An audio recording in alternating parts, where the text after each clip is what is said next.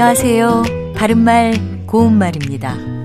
어떤 일의 원인이나 까닭을 뜻할 때 때문에 라는 표현을 많이 사용하고 있습니다. 그런데 어떤 경우에는 때문에를 쓰면 참 어색한 문장이 되기도 합니다. 그 선수 때문에 우리 팀이 이겼다 같은 경우인데요.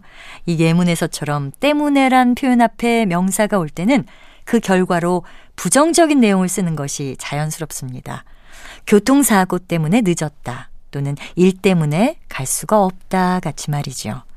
반면에 뭔가 고마운 일이나 좋은 일이 원인이 된 경우에는 베풀어준 은혜나 도움이라는 뜻을 가진 덕분을 써서 표현하는 것이 적절합니다. 따라서 앞서 말씀드린 예문은 그 선수 덕분에 우리 팀이 이겼다라고 고쳐서 말하는 것이 맞습니다. 그리고 신문 기사나 보도 방송에서도 이 때문에란 표현을 적절하지 않게 사용하는 것을 볼 수 있는데요. 다음의 예문을 잘 들어보시기 바랍니다. 의원들의 회의 소집이 늦어졌습니다. 때문에 내일 밤 늦게나 안건이 처리될 것으로 보입니다. 우리말에서 때문에란 말은 지금 들으신 예문에서처럼 단독으로 쓰이지 못하고요. 반드시 그 앞에 명사나 대명사 또는 때문에를 꾸며주는 관형사절이 오는 구성으로 쓰게 돼 있습니다.